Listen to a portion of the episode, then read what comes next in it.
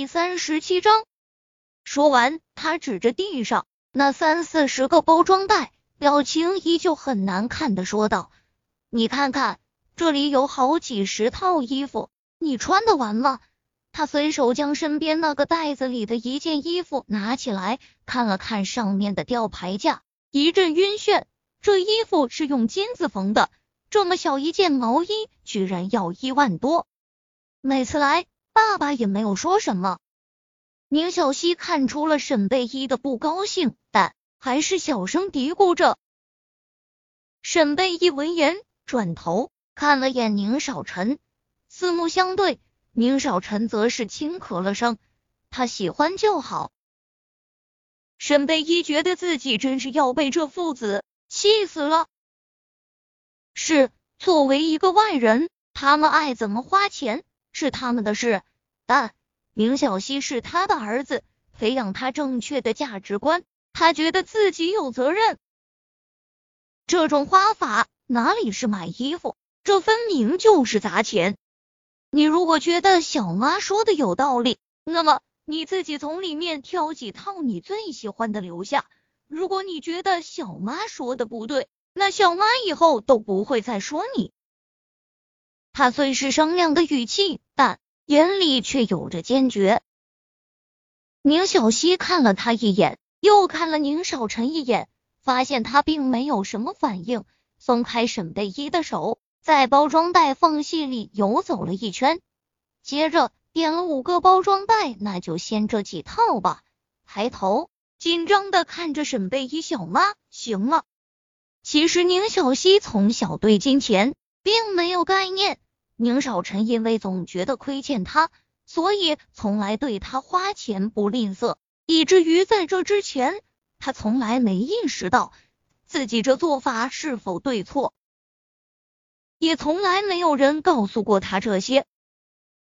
沈贝依的脸色明显缓和了许多，将他拉入怀里。我们家小溪最懂事了，只是在场的人这会儿。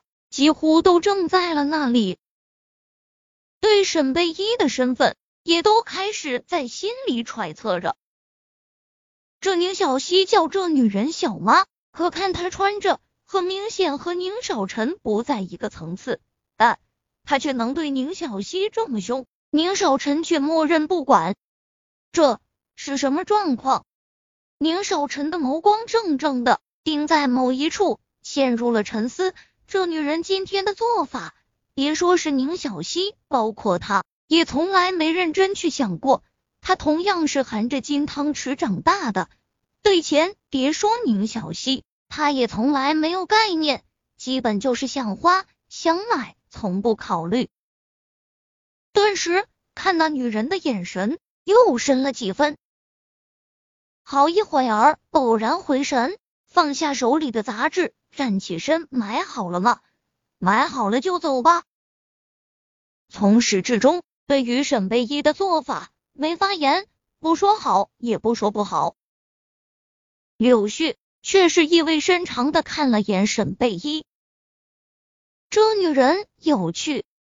小妈，我下次不买这么多了，你不要不高兴了，好不好？从童装店出来后。宁小溪见沈贝依一直皱着眉头，便出声哄着他。沈贝依摸了摸宁小溪的头，心里很是安慰，视线停留在前面宁少臣的背影上。其实他也很意外，他居然没有阻止他的做法。毕竟有钱人眼里，他刚刚那么做，其实是件很丢面子的事。想想，他低头对着宁小溪说道：“小溪，小妈并不是不高兴，小妈不让你买，并不是说你不应该买。